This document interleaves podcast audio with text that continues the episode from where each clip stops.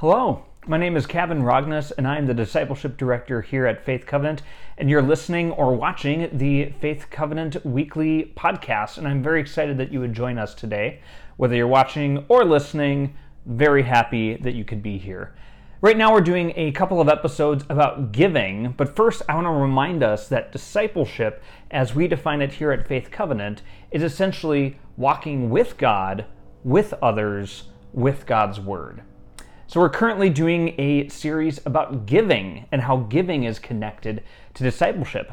And we're talking about giving our treasures, our talents, and our time. So, last week, the episode we had was about the treasures portion, of it or giving financially. And this week, we're going to be talking about what it means to be giving of our talents and giving of our the things that we can do in the church and in the kingdom of God. So, to do that, uh, we're going to be looking at a few pieces of scripture. But before we delve into scripture, I just want to share something that Tim Keller once said. You may have heard of Tim Keller. He's a well known pastor and writer excellent writer. I, I highly recommend his books. Um, but something that he once wrote really stuck with me, where he writes If you have money, power, and status today, it is due to the century and place in which you were born, to your talents and capacities and health, none of which you earned. In short, all your resources are in the end the gift of God. I think that's really important for us to remember because when we give anything, whether it's our treasures, our talents, or our time, it's because we have been given so much. We give because we reflect the design of a God who gave us so much. So, what does the Bible say about giving your talents or your gifts? So there's lots of places that we can look at this. There's so many places we could go in scripture where we see people who are uniquely talented for the tasks that God appoints them to. We're not going to go into every one of those, of course, because there's just too many of those. Um, but Paul is the Apostle Paul, who uh, was shortly after the time of Jesus. He writes about this a lot. One of the places that he does this is very notably in 1 Corinthians chapter 12, verses 4 through 26. So we're going to read, um, or we're going to spend most of our time there today in those verses and kind of comment on a few of the things that we see happening there. So again, I'm looking in 1 Corinthians 12, verses 4 through 26. Where and so first I'm going to go with verses 4 through 6, where it reads, Now there are different gifts, but the same Spirit there are different ministries, but the same Lord. And there are different activities, but the same God works all of them in each person. So, right off the bat in this passage, we see the naming of gifts, ministries, and activities. Now, this encompasses a wide range of things. Gifts can be things like prophecy or the ability to discern with wisdom. Um, it can be teaching. It can be understanding God's word. Ministries encompass a lot of things. Some people have the ministry of being able to pray for each other. Others have the ministry of ministering uh, words of healing or words of discernment. Lots of different ministry options. Ministry options to do outreach for poverty or healthcare, those kinds of things. Activities can mean a whole lot of things. Sometimes these activities are very tangible things like construction or cleaning or building things for the homeless. So, a lot of things are encompassed in these gifts, ministries, or activities. Some of the things may not seem spiritual. Some of these things seem non spiritual, such as things of service like um, helping someone clean up their home or build a home or repair their car, change their oil. But anytime we do these things in service of other people or in service of God's kingdom, they are spiritual activities. And you could even say it's a spiritual gift. Now I'm going to move on and read through verses 7 through 11 of chapter 12 in 1 Corinthians. A manifestation of the Spirit is given to each person for the common good. To one is given a message of wisdom through the Spirit, to another, a message of knowledge by the same Spirit, to another, faith by the same Spirit, Spirit. to another, gifts of healing by the one Spirit. To another, the performing of miracles. To another, prophecy. To another, distinguishing between spirits. To another, different kinds of tongues. To another, interpretation of tongues. One and the same Spirit is active in all these, distributing to each person as he wills. So, what I find interesting in this passage is that all of us are given very, very different gifts. And these things that Paul lists here are not necessarily an exhaustive list of gifts. It's some of the gifts, certainly, but there may be more. There may be many more that manifest throughout time. So, this is not the definitive list of everything that you may be gifted for. Likewise, I really appreciate that Paul says that everybody has different gifts. We don't have to think that we have it all. It's important for us to realize that because sometimes when we see the giftedness of other people, it can cause us to covet their gifts and also feel insecure about the gifts that we have. Sometimes I look at other people and I think, wow, they are really blessed with the ability to just pray in any situation and have a really, really deep prayer life. I'm also sometimes really impressed that people have just an amazing ability to ask really insightful questions of one another. It's important for me not to do that, to not begrudge anybody else their gifts and wish that I had their gifts, and instead be thankful that I know them and I have them in my life. I can celebrate the gifts that God has given me and celebrate the gifts that God has given them. Likewise, we can appreciate one another's gifts and rely upon each other. Other people's gifts are our opportunity to rely upon them. So then, moving on to verse 12 through 24, I'm going to read this kind of all in one big chunk.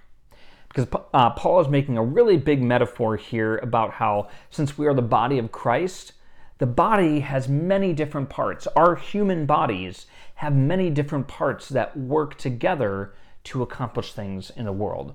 So let's read that passage here. For just as the body is one and has many parts, and all the parts of that body, though many, are one body, so also is Christ. For we are all baptized by one Spirit into one body, whether Jews or Greeks whether slaves or free, and we are all given one spirit to drink. Indeed, the body is not one part, but many. If the foot should say, Because I am not a hand, I don't belong to the body, it is not for that reason any less part of the body. And if the ear should say, Because I'm not an eye, I don't belong to the body, it is not for that reason any less a part of the body. If the whole body were an eye, what would the hearing be?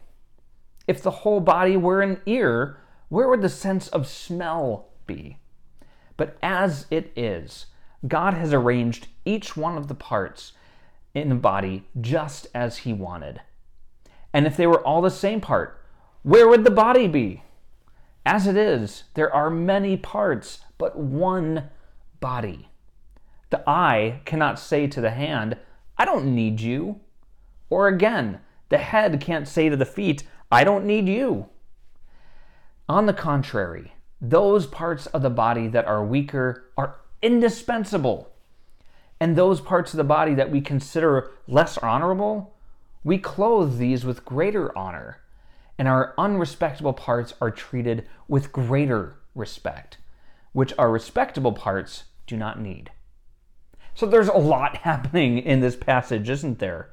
We are all part of one body, and we all have very different functions, and that's by design. When we look at other people, we shouldn't say, "Oh wow, I wish they could, I could do what they do." No. We celebrate what they do and support what they do.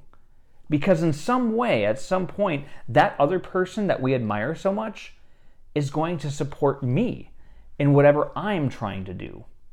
We are designed to work together, to be one body in Christ. So, whatever talents you have, what other gifts you have, they are useful. And maybe you haven't found the way that God wants to use you yet, and we'll talk about that in a moment, but you matter. Your abilities matter. Your gifts and your talents matter. Part of discipleship, walking with God, walking with others, and walking with God's Word, is realizing that you have something to offer the kingdom of God. It may not look like what other people have, but you have something. And it's important to bring out that talent, that gift, that ability to serve God's kingdom. So we all have these unique roles, but we need each other to work together. And what I can't do is an opportunity for me to get to know and rely upon someone else that God has uniquely created and equipped for that thing that I can't do. There's lots of things I can't do. We're not going to go into that list. But anytime I can't do something or I can't do something as well as someone else, that's my opportunity to get to know and work with someone that God has created and God has equipped for that particular task. So now reading through the end of verse 24 through verse 26. Instead, God has put the body together, giving greater honor to those less honorable, so that there should be no division in the body, but that the members would have the same concern for each other. So if one member suffers, all the members suffer with it. If one member is honored, all the members rejoice with it. So we again are designed by God to function as one cohesive unit. When we bring our gifts to the table, when we give our talents and our abilities, God uses that in concert with one another to accomplish God's work in the world. And that's a really exciting thing to be a part of. And it's an exciting and important part of discipleship you have something unique to bring forward that will help edify the kingdom and advance the gospel in the world. So we really need each other. This passage also says that whatever affects one person affects us all. If I'm having a sinus headache, that's going to affect my entire body and make my entire body feel really crummy. And I'm just going to want to take the day off and rest. So when one of us suffers, we all should suffer when one of us is happy, we should all rejoice with them. That doesn't mean we don't have our individual challenges, but it means we're unified because we all have our unique functions in life. So, Paul writes about these kinds of ideas in a lot of different places. Romans 12 is another example. We're not going to read it right now, but he uses very similar language about how we all have our unique abilities and unique ways to serve the kingdom of God we all have something to bring to the table. No matter what stage of life we're in, no matter what we think we're capable of, or what we wish we were capable of, we have something important to offer God's kingdom. Now, sometimes, like I said earlier, our some gifts seem very spiritual, like gifts of prophecy or speaking in tongues, gifts of teaching or wisdom, or um, having a word to share with someone. These gifts seem very spiritual. Sometimes, though, God gives us very practical gifts, and these are evident in multiple places throughout Scripture. One notable example is Exodus 35. At this point, the Israelites are wandering through the desert, and God wants to give them a place of worship. So God gives them instructions for how to build the tabernacle, which is essentially a large tent that functions similarly to the way a temple might. So God gives them these instructions for this tent, and then various craftspeople throughout the nation of Israel come together and they use these practical abilities of sewing and sculpting and construction to help build this tabernacle, which can be set up and, dis, uh, and taken down to worship with them on a mobile basis. So God uses very practical abilities to bring people together for God's glory, to create this tabernacle for worship.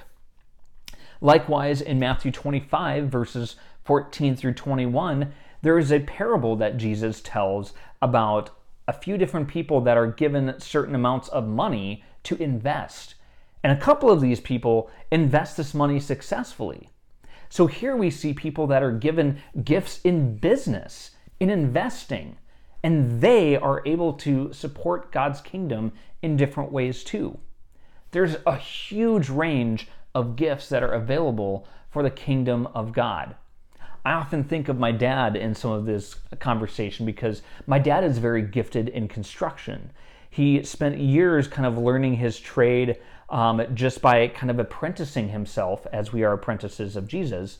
He apprenticed himself, in essence, to people who knew more, and over time, he just learned all the tricks of the trade to the point where he could have his own small business building homes. At the same time, he was using those gifts for God's kingdom.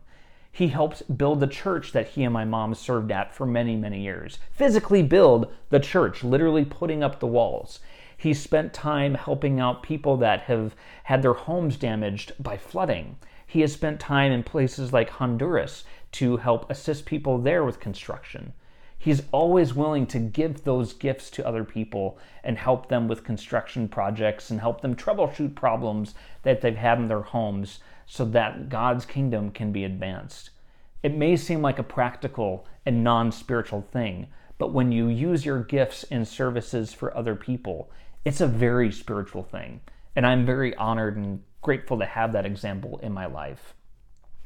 Now, I also want to say that as important as it is for us to find out what our gifting is and use that gifting for God's kingdom, it's also important to know that sometimes we have to give of our abilities in ways that we're not comfortable with, in ways that surprise us and push us beyond what our gifting is.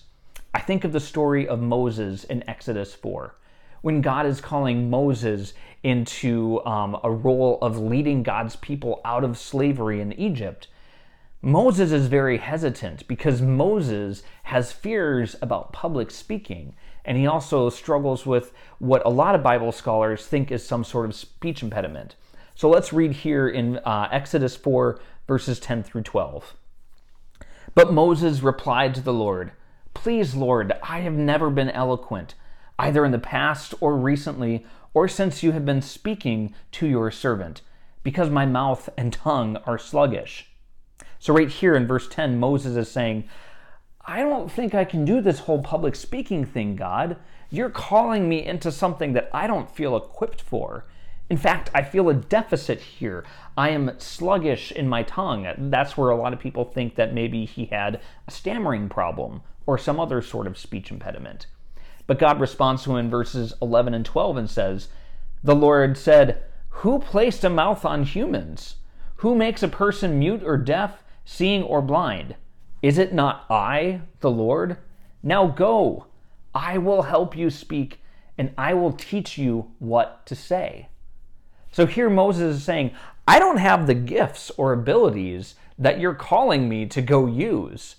But God says, go anyway. I'm going to empower you and I'm going to equip you. I've experienced this in my own life. There was a couple of occasions where I went on mission trips to Honduras in 2013 and 2014 to help support a water project that was under construction. This involved a lot of digging trenches, very, very heavy physical labor, extremely challenging. And as I was doing this, I was like, I am not equipped for this. like, I, have done some con- construction, concrete work in my past, but this was a whole other level of difficulty and challenge. And I was just like, this is not me. I do not know how to do this for as long as this takes. I tire out way too easily. I don't enjoy this. But I was blown away because I was seeing so many other people that were in my group that was on this mission trip doing amazing acts of service for God's kingdom. And I thought, wow, this is really great for me to be here. I am glad that God is pushing me out of my comfort zone and making me do things that I don't feel are within my talents and my abilities.